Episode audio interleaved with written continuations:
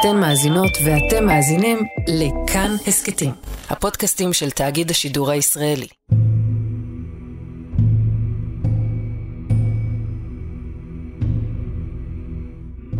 ההיסטוריה יודעת לספר לנו שחיילים נאצים היו צורכים את הסם קריסטל מת על מנת להישאר ערים במשך ימים כדי לרצוח אנשים אחרים.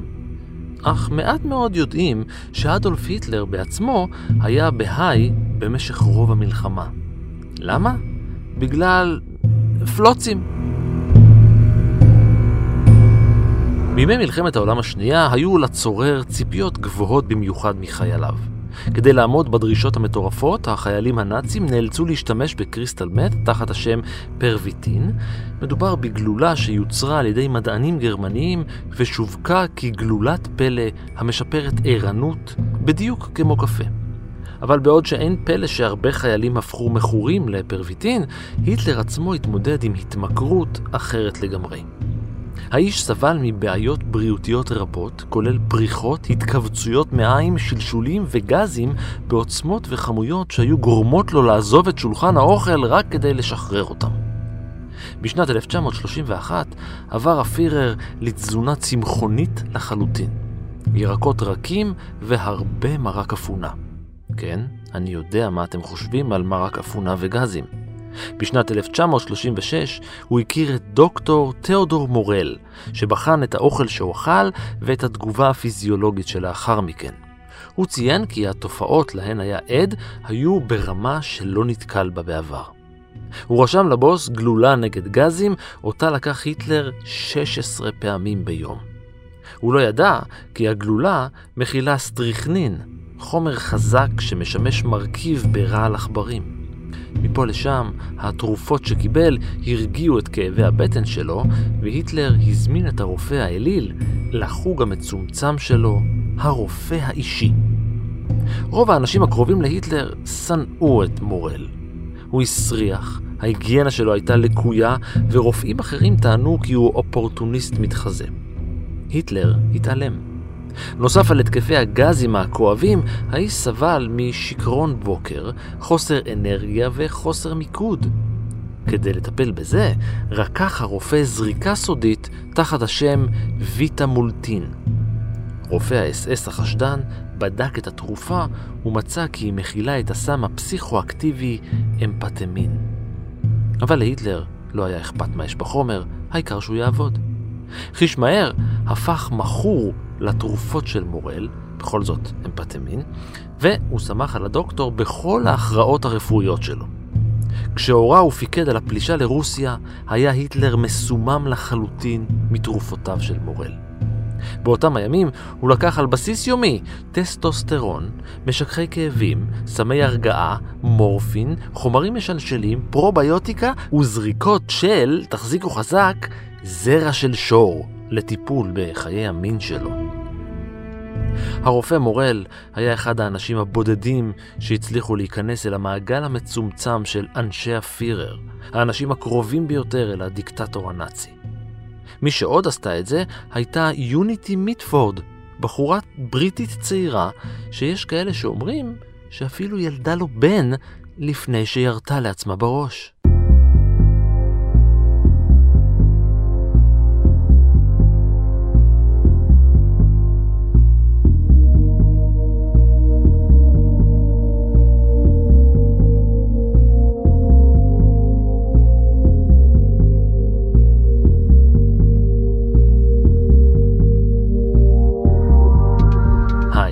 אני רן מנהר ואתם על מנהר הזמן.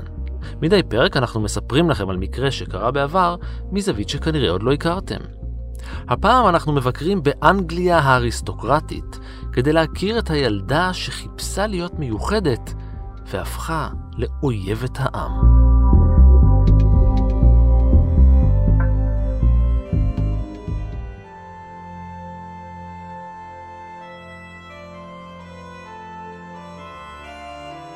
אי שם, בצפון הרחוק ביותר של אנגליה, על גבול סקוטלנד, שוכן מחוז נורת'אמברלנד. במאה ה-אחת עשרה פלשו מצפון צרפת אלפי חיילים נורמנים, פלמים וברטונים וכבשו את אנגליה כולה. מי שעמד בראשם היה הדוכס הראשון מנורמנדי, נצר לוויקינג הצרפתי הראשון רולו, שהפך בהיסטוריה הבריטית לוויליאם הכובש.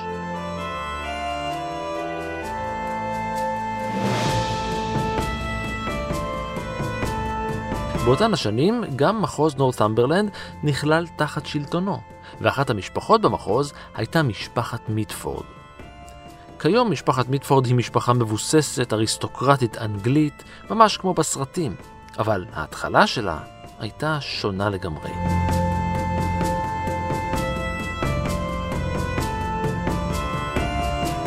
בימי הביניים היו סקוטלנד ואנגליה בסכסוך מתמשך. מדי פעם אפילו פרצו מלחמות בין שתי המדינות. אני לא צריך לספר לכם מה עושה המלחמה לתושבים החיים על הגבול. הפרנסה שלהם נמחקה. בין שני צידי הגבול החלו להתארגן חבורות פושעים. משפחות שלמות שפשטו על קהילות אחרות, על יישובים סמוכים לגבול, מבלי שיהיה להם ממש אכפת אם מדובר בסקוטים או באנגלים. העיקר, לשדוד ולשרוד.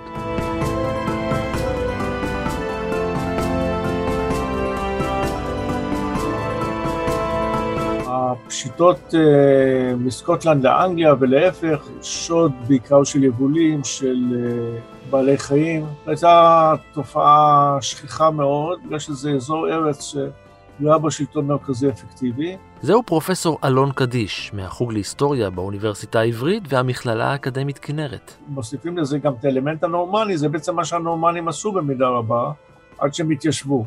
אבל uh, הם עזבו את, uh, את האזור הגיאוגרפי ש, שבמנו הם באו מסקנדינביה, בגלל מצוקה כלכלית, אז uh, היה להם עניין רב בהשלמת uh, הכנסה.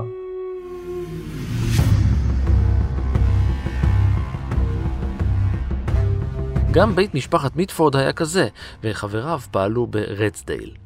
הבסיס שלהם היה בטירת מיטפורד הוותיקה, ולאחר שנהרסה הטירה במאה ה-ארבע עשרה, העתיק בית מיטפורד את הכס שלו אל בית האחוזה הישן של מיטפורד, מבנה פחות מרשים משמעותית, ובתחילת המאה ה-תשע עשרה הם עברו אל מיטפורד הול, פארק ואחוזה.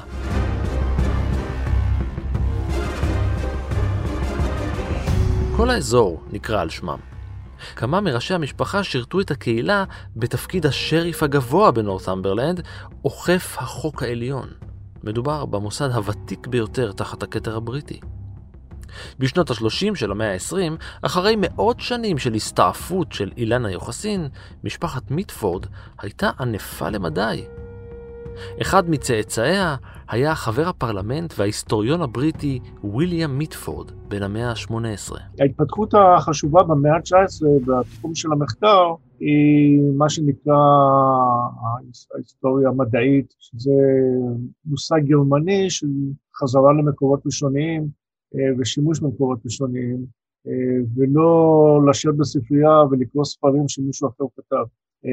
אבל בלימודים קלאסיים, תמיד הייתה, היה שימוש, הדגשה על קריאת הקלאסיקה, לצרכים שונים, זה יכול להיות לצורך של לימוד היסטוריה, ויכול להיות לצורך של לימוד אה, פילוסופיה ואתיקה, מגוון שנושאים ב, ב, ב, בשכונה הזאת, אה, והשימוש, וכולל את הלימוד של השפות הקלאסיות. כך ששם היה את זה פחות השפעה, אבל אה, זו תקופה של ניסיון, לסכם ידע וחיבורים של הרבה מאוד כרכים, היום עושים את זה פחות וקוראים את זה עוד יותר פחות. בשנת אלף שבע מאות שבעים ושש הוא החל לכתוב את מה שהפך לעשרת הכרכים של ההיסטוריה של יוון. בשנת אלף שבע מאות שמונים וארבע הופיע הכרך הראשון. לימודים קלאסיים זה חלק מה, מהקוריקולום, מה שנקרא הקוריקולום הקלאסי במערב אירופה, וחלק נכבד מהקוריקולום הזה זה לימודי יוון, הטקסטים שסעודו והשפה היוונית והדקדוק היווני, זה הכל חלק מהלימוד המסורתי, גם בבתי הספר היוקרתיים באנגליה וגם ביבשת. אין פה, הוא לא המציא את הגלגל.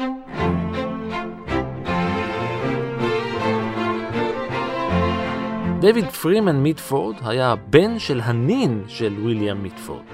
הוא היה הברון השני של רדסדייל, אותו אזור בדיוק עליו נהגו אבות אבותיו לפשוט ולבזוז. ועם כזאת היסטוריה, די ברור שכבר מגיל צעיר, דיוויד הראה סימנים של ילד בעייתי. הוא סבל מנטייה להתפרצויות והתקפי זעם, הוא שנא ללמוד או לקרוא, והעדיף להשתולל עם הסוס שלו בשטח.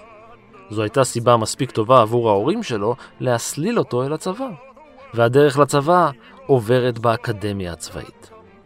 אלא שדייוויד פרימן מיטפורד לא עבר את המיונים לאקדמיה, ובמקום שירות צבאי משמעותי, הוא נשלח אל סרי לנקה, שאז נקרא ציילון, כדי לעבוד במטעי התה. Our leaders march with fuses and we with hand grenades.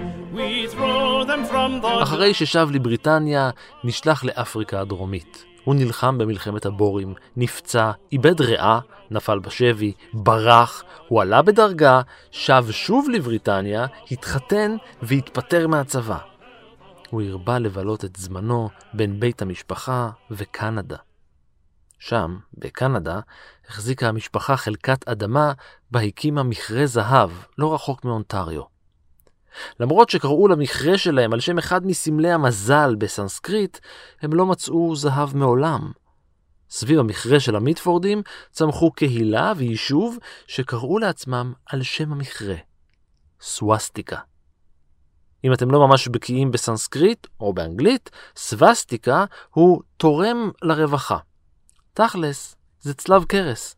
כאמור, יש לזה משמעות בעיקר בתת היבשת ההודית, אבל הסמל הוא סמל נפוץ גם כאלמנט קישוטי, גם כאלמנט בעל משמעות רוחנית חיובית, אבל אה, הוא אומץ בהקשר שהופך להיות בסופו של דבר ההקשר הנאצי כסמל הארי, אה, בתקופה שבה הרעיון של הקשר ה... אינדו-אירופאי לתרבות המערב אירופאית, היו קונוטציות חיוביות. הוא נמצא בתרבות היוונית העתיקה, הוא נמצא בתרבות הרומית העתיקה. זה הסמל מוכר, ורק אחרי האימוץ שלו, או בעצם רק אחרי האימוץ וההתפתחויות בגרמניה בשנות ה-שלושים, כאשר המפלגה הנאצית הפכה להיות גורם מרכזי, שליטה וכל מה שקרה אחר כך, מערך השלישי, זה הפך להיות סמל שלילי, עד אז זה לא היה סמל שלילי. והיו ארגונים שזה היה חלק מהסמל שלהם, ונאלצו באמצע שנות ה-שלושים למחוק את זה, בגלל שאז כבר יש את הקונוטציות השליליים. לדייוויד פרימן מיטפורד ולאשתו, סידני בולס, היו בן אחד ושש בנות שהפכו לשם דבר בשנות ה-שלושים. חוץ מזה שהן היו יפהפיות, הן היו סלבריטיז לא קטנות. בנות למשפחה מיוחסת, שלא אחת הן עמדו במרכזן של שערוריות. במגזין טיימס הדביקו לכל השש כינויים. דיאנה הפשיסטית, ג'סיקה הקומוניסטית, ננסי הסופרת, דבורה הדוקסית, פמלה מומחית העופות הבלתי מתבלטת, ויוניטי אהובתו של היטלר.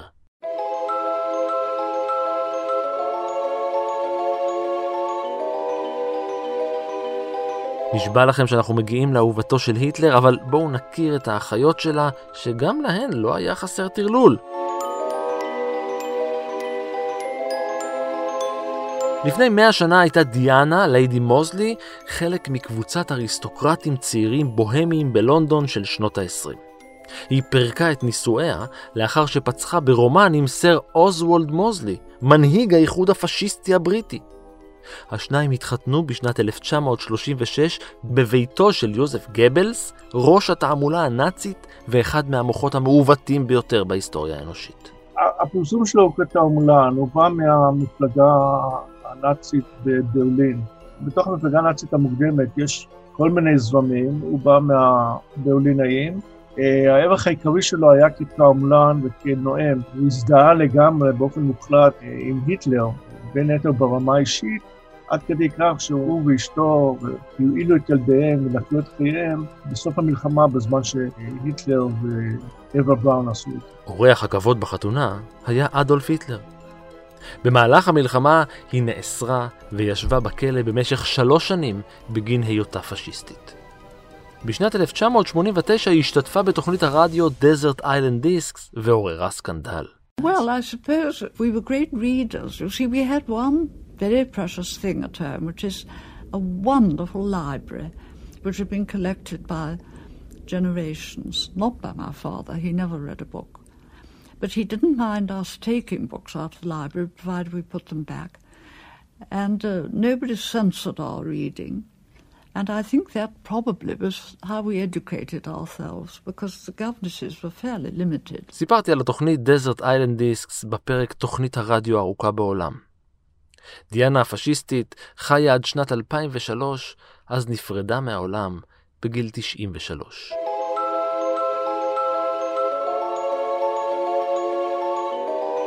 ג'סיקה לוסי פרימן מיטפורד התחתנה עם בן דוד שלה מדרגה שנייה, ולאחר שנהרג במלחמת העולם השנייה, נישאה לעורך דין מארצות הברית. יחד, השניים הצטרפו כחברים במפלגה הקומוניסטית האמריקאית. אפשר היום להעריך את ההשפעה של המהפכה הבולשביקית ברוסיה ב-אלף תשע מאות שבע עשרה, בין היתר משום שזה היה חלק מרכזי בתפיסת העולם שלה ובאידיאולוגיה, שמדובר בפתיח למהפכה עולמית, והם סימלו את הרדיקליזם השמאלי החדש, זאת אומרת, יצירה של עולם חדש, כאשר אף אחד לא יודע לאן שזה יוביל, לאן שזה הוביל, משום שמדובר בתחילתו של תהליך. אגב, תהליך שהיו בו הרבה מאוד סממנים חיוביים, כמו למשל הפסקת המלחמה בחזית המזרחית, המהפכה הבולשביקית הוציאה את רוסיה מהמלחמה, גילויים תרבותיים שהיו מאוד אטרקטיביים, האוונגרדיזם הרוסי לצורותיו, דברים שנעשו באומנות, חלק מהם, השפעות של חלק מהם איתנו, כלומר עד היום, וזה נחשב להתפתחות מאוד מאוד פרוגרסיבית, עם ערכים של השמאל הרדיקלי, ושזה הולך להיות עולמי. הרי רק אחר כך נוצר הפיצול הזה בין המגמה של מהפכה עולמית לבין השאיפה לבסס אותה קודם כל ברוסיה, בברית המועצות, ההבדל בין טרוצקי לבין סטלין, ובסופו של דבר סטלין הוא זה ש, ש, שגבר ונקבע לבסס קודם כל את המהפכה ברוסיה, אבל במקביל יש גם את השאיפה למהפכה עולמית בצורה של האינטרנציונלים למיניהם. הופעה של מפלגות קומוניסטיות, כולל המפלגה הקומוניסטית האנגלית בתחילת שנות ה-עשרים, והמפלגה הקומוניסטית האמריקאית, נחשבה כחלק ממהלך עולמי של מעמד הפועלים. זאת אומרת, הסולידריות של מעמד הפועלים, מעמד הפועלים בהגדרה רחבה, אפשר לראות את זה בסמל הקומוניסטי, שילוב של פועלי חרושת בצורה של הפטיש, וחקלאים, פועלים חקלאים, בצורה של המגל, פועלי העולם התאחדו, הסיסמה המאחדת, והתפתחות ש, שנראתה פרוגרסיבית מאוד. ולכן קמו מפלגות קומוניסטיות במערב, כאשר מצד שני, הם מקור לפחד מצד השמרנים יותר, שחששו שאצלם יקרה דבר שדומה באיזושהי צורה למה שקרה קודם כל ברוסיה, במהפכה הבולשביקית, אבל אחר כך גם, בסוף מלחמת העולם הראשונה, בגרמניה, היו סדרה של ניסיונות אה, למהפכות, בין היתר מהפכות אדומות, והפחד היה שזה יתפשט, שזה יקרה גם במקומות אחרים. אה, כך שמדובר פה בתופעה שהייתה מאוד נפוצה, ועדיין יש פה את המרכיב הזה של האופטימיזם, ושל ה...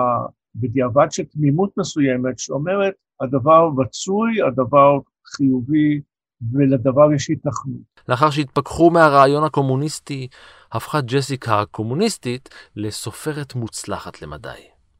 בשנת תשעים ושש היא הלכה לעולמה בגיל שבעים ושמונה.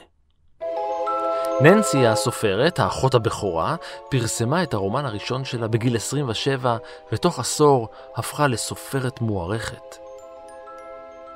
היא חיה בצרפת עם בעלה השני, קצין צרפתי, עד יום מותה, בגיל שישים ושמונה, בשנת אלף תשע מאות תשעים ושלוש. דבורה ויויאן קוונדיש הייתה האחות הצעירה. כשהייתה בת עשרים ואחת, היא נישאה ללורד אנדרו קוונדיש, בנו הצעיר של הדוכס העשירי מדבונשר. רצה הגורל ואחיו הבכור של קוונדיש, וויליאם, נהרג, והוא הפך ליורש הדוכסות. בשנת אלף תשע מאות חמישים, אימות אביו הפך לדוכס ה-אחת עשרה של דבונשר, ודבורה הפכה לדוכסית דבונשר. מבין כל שש האחיות, דבורה הייתה האחרונה שנותרה בחיים, והיא עשתה את זה עד שנת אלפיים וארבע, אז פרשה לעולם שכולו טוב, בגיל תשעים וארבע. פמלה, האחות השנייה, העדיפה לחיות בשקט. בגיל עשרים ותשע היא התחתנה עם פיזיקאי האטום המיליונר דרק ג'ונסון, אבל הם התגרשו אחרי חמש עשרה שנה. במשך כל השנים התרוצצו גם עליו וגם עליה שמועות בנוגע לנטייתם המינית. היא הלכה לעולמה בשנת אלף תשע מאות תשעים וארבע בגיל שמונים ושש. יוניטי מיטפורד הייתה הבת החמישית והיא נולדה בסווסטיקה שבאונטריו, קנדה. אולי זה היה רמז לבאות.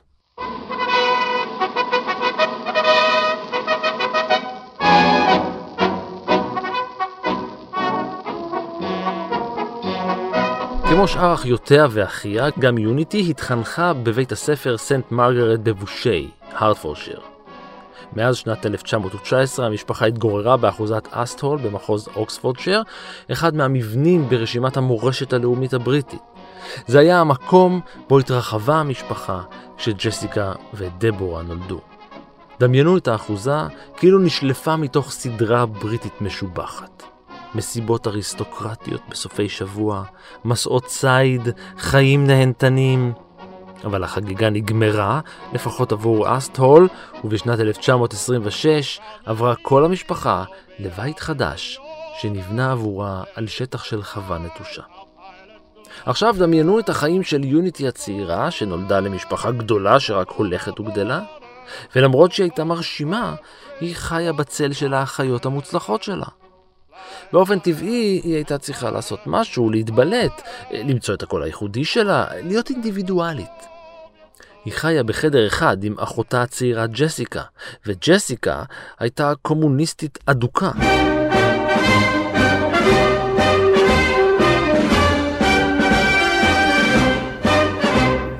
Well, winds of danger are racing around us, overwhelmed forces of darkness prevail. היחס לקומוניזם כחלק מתנועת העבודה האמריקאית.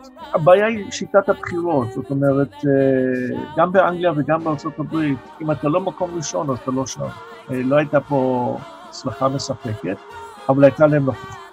ובין היתר, עד כמה שתנועת העבודה האמריקאית חשובה, הם היו אלמנט חשוב בתוך תנועת העבודה האמריקאית.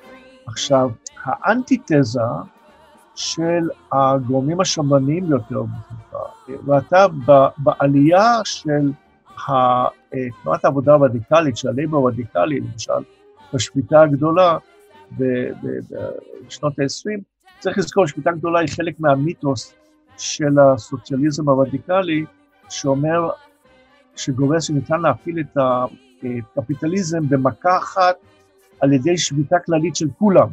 עם כל המשק לשבות, הקפיטליזם יקרוס, ולכן הפחד הזה משביתה. באותה תקופה עולה מטעמים דומים, זאת אומרת, הפשיזם האיטלקי, הפשיזם של מוסוליני, שהרי מוסוליני גבה מהסוציאליזם האיטלקי, וביתו הפוליטי הראשון, כך שהוא היה רדיקלי והוא נשאר רדיקלי, אלא שהוא עכשיו רדיקלי אנטי-קומוניסטי, אבל עדיין הפשיזם תואר לסוג של חברה עתידית אה, לאומית ולא אוניברסלית, של קהילה שבה שותפים כל המרכיבים בקהילה, כולל הפועלים, כולל המעבידים, מעסיקים, כולם בקהילה שבעלת אה, אופי אורגני. התפיסה הזאת הייתה נחשבה כמין תפיסה רדיקלית קונטרה, והפשיזם האיטלקי, ודאי שבשנות ה-עשרים, נחשב כפתרון שהוא בהחלט פתרון לגיטימי, לבעיה של מצד אחד האיום של אה, עליית קומוניזם, אה, חלק מתנועה אוניברסלית, מצד שני, אה, למגמות של אנרכיזם, של חוסר שליטה, הצורך באדם חזק, ש, ששוב יחזיר את ה... שליטה במדינה, בכלכלה, בחברה, ליצור אג'נדה שהיא אג'נדה לאומית, שתהיה מקובלת על כולם, האמירה מפורסמת, לגרום לרכבות לנסוע בזמן. כיאה למשטר קומוניסטי, ג'סיקה ויוניטי חילקו את החדר ביניהן באמצעות קו שציירו בגיר במרכז החדר. מה ששלי שלי, ומה ששלך שלך. שיהיה פה סדר, כן? ג'סיקה העריצה את לנין, ולכן התעלתה על הקיר בצד שלה של החדר את תמונתו של המהפכן הסובייטי, ולצידה גם את סמל המגל והפטיש. הסמל של הפשיזם הוא סמל רומאי, הסמל של צרור הסבבים עם הדרזן באמצע, הסמל של הפסקוס, שניסה על ידי השופטים העליונים ברומא העתיקה, וזה סמל גם שמוכר מחוץ לפשיזם האיטלקי, ונעשו בו שימושים במקומות שונים, כולל בארצות הברית, אפשר לראות אותו, כסמל שהאמירה היא לא אמירה עם קונוטציות שליליות, להפך, הכוח הוא באחדות. הסמל הקומוניסטי הוא סמל מומצא, זאת אומרת, הוא לא, הוא לא קיים שם, כמו שאפשר להגיד על הסמל של הפשיזם, הוא לא קיים שם מקדמת דנא, קרי מהתקופה הרומאית, אלא זה סמל שהומצא במהלך המהפכה הבולשביקית, ביוזמה של לנין, ב-אלף תשע מאות שבע עשרה, היו כמה הצעות של גרפיקאים, והוא בחר בזה, וסמל שמייצג את האחדות, עוד פעם, פועלי העולם התאחדו, את האחדות של פועלי החרושת, שזה הפטיש, והפועלים החקלאים, שזה המגל, והרקע האדום, סמל של הצבע של הרדיקליזם. סמל מבחינה גרפית מאוד מוצלח, משום שהוא אומץ, שוב ושוב ושוב, והוא הפך להיות הסמל המוכר שמזוהה עם הקומוניזם הרוסי. לכן גם מבחינה גרפית אפשר לראות בסמל הנאצי במיוחד, את מבחינה גרפית את האנטיתזה. גם יוניטי בחרה בדרך אידיאולוגית משלה. היא רצתה להיות שונה, היא רצתה לזעזע, היא רצתה שישימו לב אליה. וכיוון שאף אחד אחר במשפחה לא הלך לשם, יוניטי פנתה לנאציזם.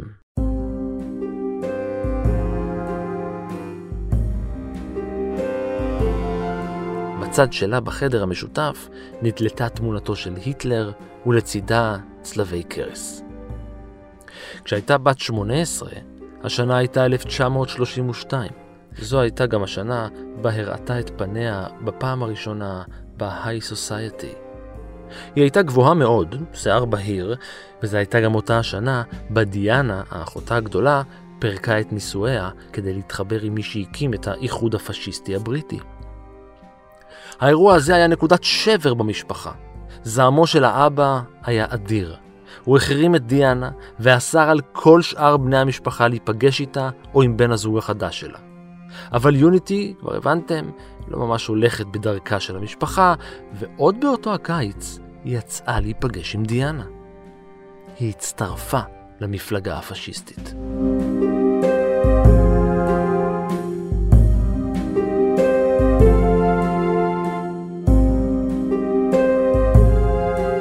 כפשיסטית, יוניטי מיטפורד הייתה חברת מפלגה פעילה במיוחד. היא הייתה מוחצנת, התלבשה בבגדים שחורים, והייתה מתפרצת לפגישות של קומוניסטים ומפריעה להם. במסגרת הפעילות שלה באיחוד הפשיסטי הבריטי, יצאה יוניטי יחד עם דיאנה כחלק מהמשלחת של המפלגה לנירנברג בשנת אלף תשע מאות שלושים ושלוש, כדי להשתתף בעצרת השנתית של המפלגה הנאצית בגרמניה.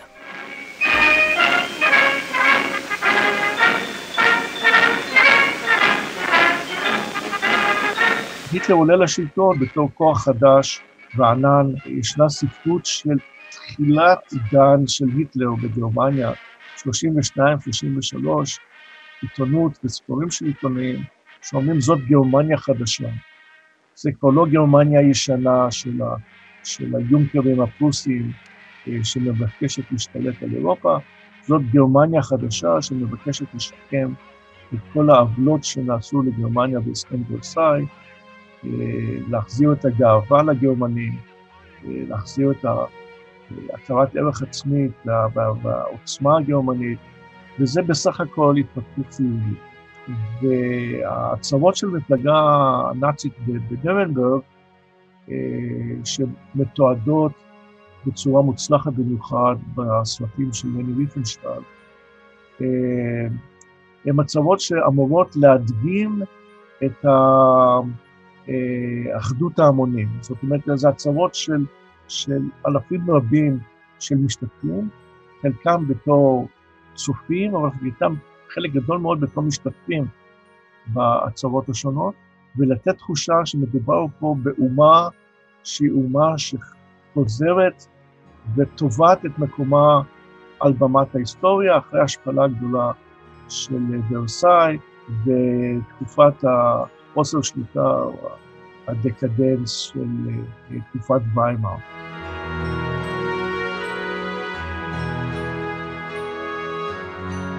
היא הייתה בת תשע עשרה כשראתה לראשונה את ראש המדינה הטרי, אדולף היטלר, ששווה אותה בקסמיו. ידעתי שאין אף אחד שאני מעדיפה לפגוש, היא סיפרה והסתחררה במערבולת של פולחן אישיות לנאצי הבכיר ביותר. היא החליטה שהיא חייבת להיות הכי קרובה אליו וכמה שיותר. זה לא שכל מי שרצה להגיע הגיע, זה הריץ את האימפריה הבריטית. הייתה לה תמונה מאוד אה, רומנטית, לא, לא במיוחד אה, ריאליסטית, של, ה, של האימפריה ושל תפקידו של אה, המעמד הגבוה, המעמד האצולה, בעלי הקרקעות, בשליטה באימפריה. ועכשיו זה השתלב עם התיאוריות הגזעיות שלי, שבעצם הארים, הגרמנים והבריטים הם, הם מאותה משפחה. ולכן לאנגלים היה קל להגיע אליו, בייחוד אם הם באו מהרקע הנכון. זאת אומרת, אם הם באו עם רקע מתוך האצולה, במקרה זה מדובר באצולה נמוכה, אבל עדיין האצולה האנגלית, מהמשפחות היותר מבוססות באנגליה, אם מסתכלים על, על הרישומים, התקבלו אצלו המון אנגלים לפגישות, בפגישות האלה הוא היה חיובי במיוחד, ניסה להקרין עד כמה שיותר מסרים חיוביים לאנגליה, הדבר לא, לא לגמרי מופרך, הרי מי שהיה כמעט המלך האנגלי, אדוארד השמיני, היה פרו-גרמני, היה פרו-נאצי. היטלר היה די נגיש באופן די מפתיע למציאות שלנו היום. הוא היה יושב בבתי קפה, אוכל במסעדות, ואפשר היה לגשת אליו ולדבר איתו. יוניטי מיטפורד החליטה להיפגש איתו והיהימה. אבל מה היא? זאת אומרת, אחרי שתיפגש איתו, מה היא תגיד לו?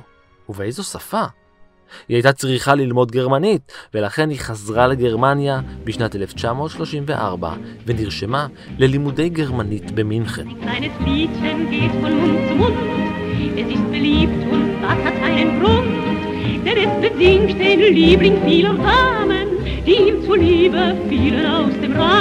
במקביל, היא התחילה לעקוב אחרי הפירר ולערוב לו באחד המסעדות האהובות עליו.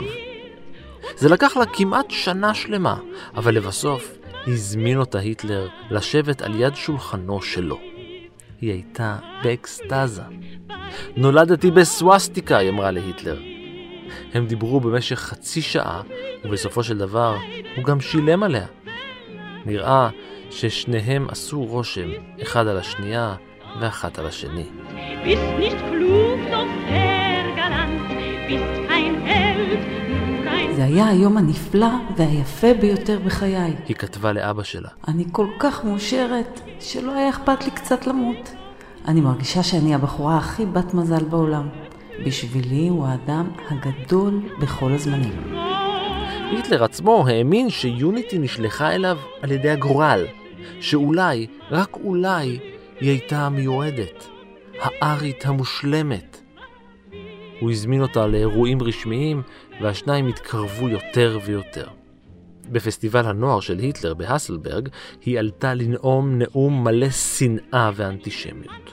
לאנגלים אין מושג לגבי הסכנה היהודית. היא כתבה אחר כך במאמר בעיתון הנאצי דר שטרומר. היהודים הגרועים ביותר שלנו עובדים רק מאחורי הקלעים.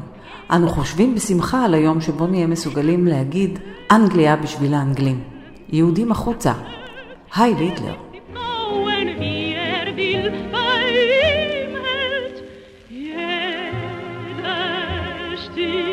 בבית בבריטניה הזעם עליה היה אדיר, אבל היטלר היה מאושר. מיטפורד הגשימה את המשימה שלה וחדרה למעגל הפנימי של היטלר. היא נשארה שם במשך חמש שנים. היטלר השתמש במערכת היחסים שלהם כדי לגרום לחברה החדשה שלו, אווה בראון, לקנה. הוא נתן לה אקדח מאותר בפנינים, הוא הרעיף עליה מתנות, הוא אפילו נתן לה דירה במינכן, דירה של משפחה יהודית.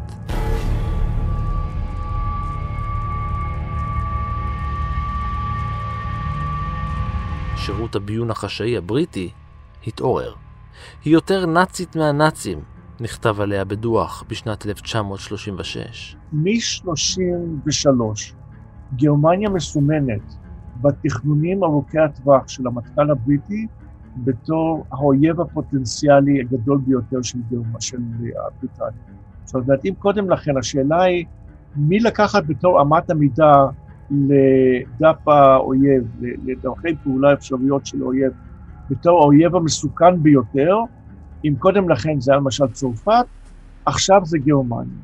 והחלו הכנות להתמודד עם סכנה גרמנית כבר מ-שלושים ושלוש עד שלושים וארבע. זאת אומרת, כל הסיפור הזה על הפייסנות שגרמניה, שבריטניה נרדמה וסיפרה לעצמה שאפשר להסתדר עם היטלר, היה אלמנט כזה בתוך הפוליטיקה או בתוך הדיפלומטיה האנגלית, אבל הכוחות המזוינים, כולל המיניסטריונים האחראים לכך, פיתחו מענה צבאי באילוצים של תקציב, שהוא תקציב של מדינה ששרויה בשלום, שלא יכולה לעבור לתקציב מלחמה.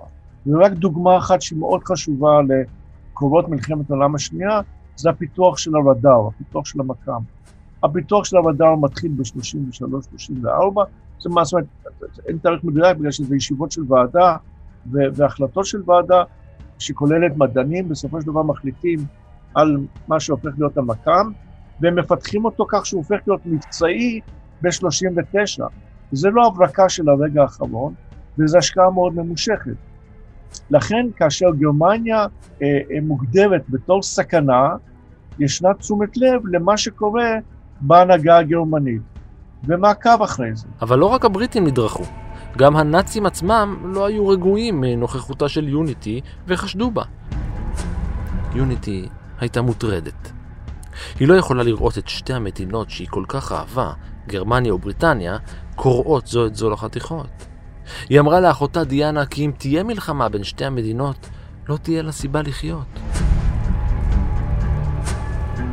על פי העדויות, במשך כל השנים שלהם יחד, עד ספטמבר אלף תשע מאות שלושים ותשע, יוניטי ביקשה מהיטלר לעתים קרובות לעשות הסכם עם בריטניה. אבל היטלר לא השתכנע. באוגוסט שלושים ותשע הוא הזהיר את יוניטי ואת אחותה כי מלחמה עם בריטניה עומדת להיפתח בעוד שבועיים. דיאנה שבה לבריטניה. יוניטי נשארה ליד האליל שלה.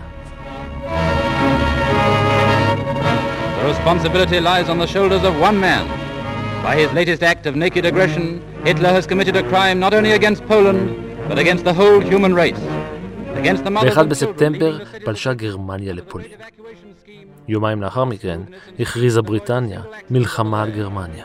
As they start out on what to them is the great adventure, already German troops, guns and planes have crossed the Polish border to kill and to destroy.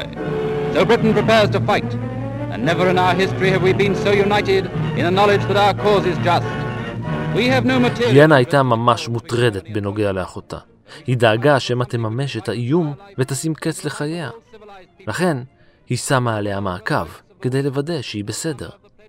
אלא שיוניטי התנערה מהעוקבים במינכן, שלפה את אקדחה וירתה לעצמה בראש. היא הייתה בת עשרים ושש.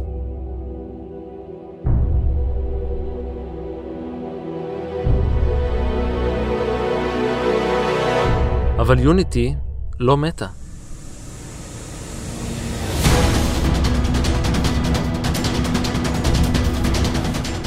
היא שרדה את ניסיון ההתאבדות כשקליה תקוע בתוך ראשה והושפזה במינכן. הרופאים החליטו שניתוח להוצאת הקליה מראשה יהיה מסוכן מדי, ולכן הותירו אותו במקומו. היטלר הרבה לבקר אותה. הוא גם שילם עבורה את החשבונות, דאג להעביר אותה לבית חולים בשוויץ וסידר את חזרתה הביתה לבריטניה. Apparently the news of the moment should be the return of Unity Mitford. Folkestone was a battlefield where fixed bayonets were ready to keep the public away from the harbor, where the police turned down all but the very best passes, and where for several days Lord Redesdale, waiting anxiously for his daughter, became the focusing point for reporters and cameras. היא איבדה יותר מעשרה קילו ממשקלה, היא לא יכלה ללכת, בקושי דיברה ונראתה כמי שעברה אירוע מוחי.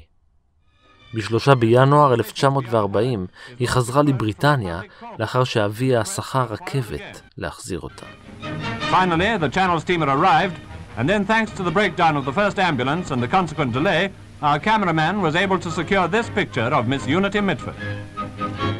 כצפוי, חזרתה של יוניטי מיטפורד מגרמניה בינואר ארבעים עוררה סערה. ההצהרה היחידה ששחררה לעיתונות הייתה אני שמחה להיות בבית למרות שאני לא בצד שלכם. מה שגרר תגובות קשות. היא הוגדרה כאויבת המדינה ואזרחים רבים קראו לאסור אותה כבוגדת. Her mother and father saw her safely in and accompanied her to their home at High Wycombe. Here her sister Deborah was waiting, police were on the spot and a few neighbors seemed to be interested. Though reported to be wounded, Miss Mitford got home safely, Hitler having placed no obstacle in the way of her return. היא חיה בתנאים של מעצר בית בבית המשפחה, ואז בבית הכומר בהילמורטון. היא אף פעם לא הושארה לבד, לא היה לה כסף, לא היה לה דרכון, לא היה לה כלום. למרות שהיא לא השתקמה לחלוטין, בכל זאת היה לה קליה בתוך הראש, במשך חמש שנים היא למדה ללכת מחדש. היא החזירה את משקלה שעבד ועוד יותר מזה, ועל פי עדויות היא תמיד הייתה עליזה מאוד, אהבה לצייר ונותרה ילדותית למדי. ולמרות שהיא שמרה על חלק מהמסירות שלה למפלגה הנאצית, המודיעין הבריטי הגדיר אותה בשלב הזה כלא בריאה נפשית ולא מזיקה.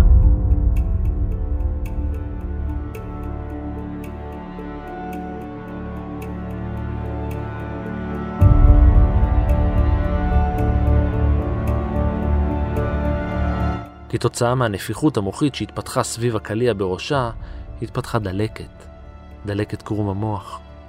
ב-עשרים ושמונה במאי אלף תשע מאות ארבעים ושמונה היא הלכה לעולמה, בת שלושים ושלוש. אבל כאן הסיפור לא נגמר.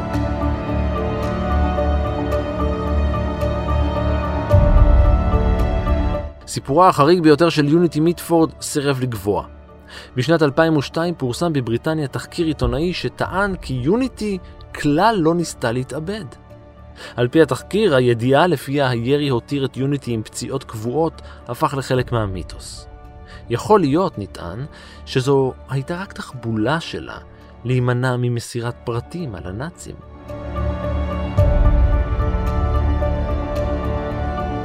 על כך נאמר במקורותינו שוין. אין גבול לתיאוריות קונספירציה. הדבר הקל ביותר זה לחבר עובדות ומה שנראה כעובדות, מה שנחשד כעובדות, לחבר אותם יחד וליצור איזושהי מסכת. אין הוכחה, כל זמן שאין הוכחה של ממש בעניין הזה, הוכחה שתתקבל כטיעון היסטורי מוכח, בסדר, או ספקולציה. תצלומי עיתונות מראים אותה נסחבת מהרכבת על אלונקה, וידי ראייה אמרו כי לא היו סימנים חיצוניים לפציעתה. יכול להיות, נטען בתחקיר, שהיא הובאה על אלונקה על מנת להימנע מפרסום וחוסר נעימות למשפחה. אבל זו לא השמועה היחידה שנקשרה ביוניטי מיטפורד. לאורך השנים הועלו השערות, אולי שמועות, לפיהן יוניטי נשאה ברחמה את ילד האהבה שלה ושל היטלר. תחקיר עיתונאי וסרט דוקומנטרי שנעשה על הסיפור לא העלה מסקנות חד משמעיות, אבל כן העלה ספקולציות שיש מצב שהילד של היטלר חי בבריטניה. ויש גם שמועות שהיטלר בעצמו לא התאבד בבונקר בברלין. אין, אין עדויות, יש שמועות, יש ספקולציות, יש אה, אה, עדויות ש, שאי אפשר אה, אה, להוכיח אותן, אי אפשר אה, לבחון אותן. כמו שאני אומר עוד פעם, קונספירציות, אה, אני יודע, יכול להיות שיש גם מדובר בטבע אנוש, כולל אנשים שנמצאים בתוך מערכות מודיעין, שהם מועדים לקונספירציות, אבל אה, אין שום סיבה לפקפק בגיוסה הרוסית, כולל אה, העובדה שבידיהם, חלקי עצמות וחלקי גופה. אני קונה את הגרסה הרוסית כדבר שהוא הכי אמפירי מכל, מכל הסיפורים שסופרים.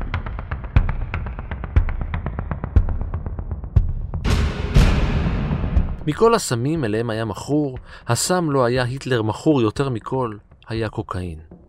בגרמניה של שנות ה-שלושים ניתן היה לקבל מרשם לקוקאין, אך במנות קטנות בלבד. בהתחלה רשם דוקטור מורל את הקוקאין בטיפות עיניים, במינון של פי עשרה מהרגיל. במקביל, הוא רשם לו אבקת קוקאין לניקוי הסינוסים. זו הייתה הסיבה להתנהגותו הפסיכוטית והתפרצויותיו לקראת סוף המלחמה. אז החלה בריאותו להידרדר. הופיעו אצלו סימנים ראשונים של פרקינסון, וידיו היו מחוררות מרוב זריקות. מהחורף של אלף תשע מאות ארבעים וארבע היטלר לא ידע עוד ימים של שפיות. מורל נשאר נאמן למטופל שלו גם בבונקר בברלין, עד ששוחרר על ידו כמה ימים לפני הסוף. הוא נתפס לאחר נפילתה של גרמניה הנאצית, נחקר במשך שנתיים, אך הוא מעולם לא נשפט. הוא מת במאי של שנת ארבעים ושמונה, שבועיים לאחר שהוכרזה עצמאות ישראל.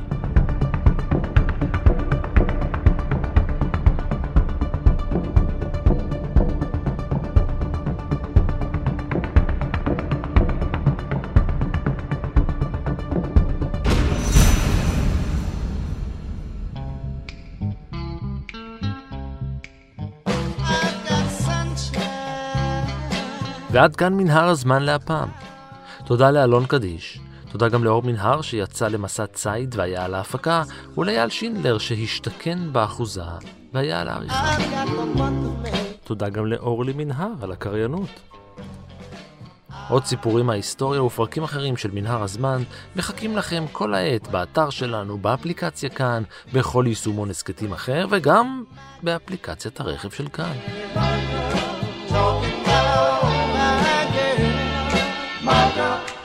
אתם מוזמנים להמשיך ולעקוב אחריי ברשתות החברתיות, בפייסבוק ובטוויטר, להגיב, להעיר ובעיקר להתחבר. אני ערן מנהר, נשוב וניפגש בפרק הבא.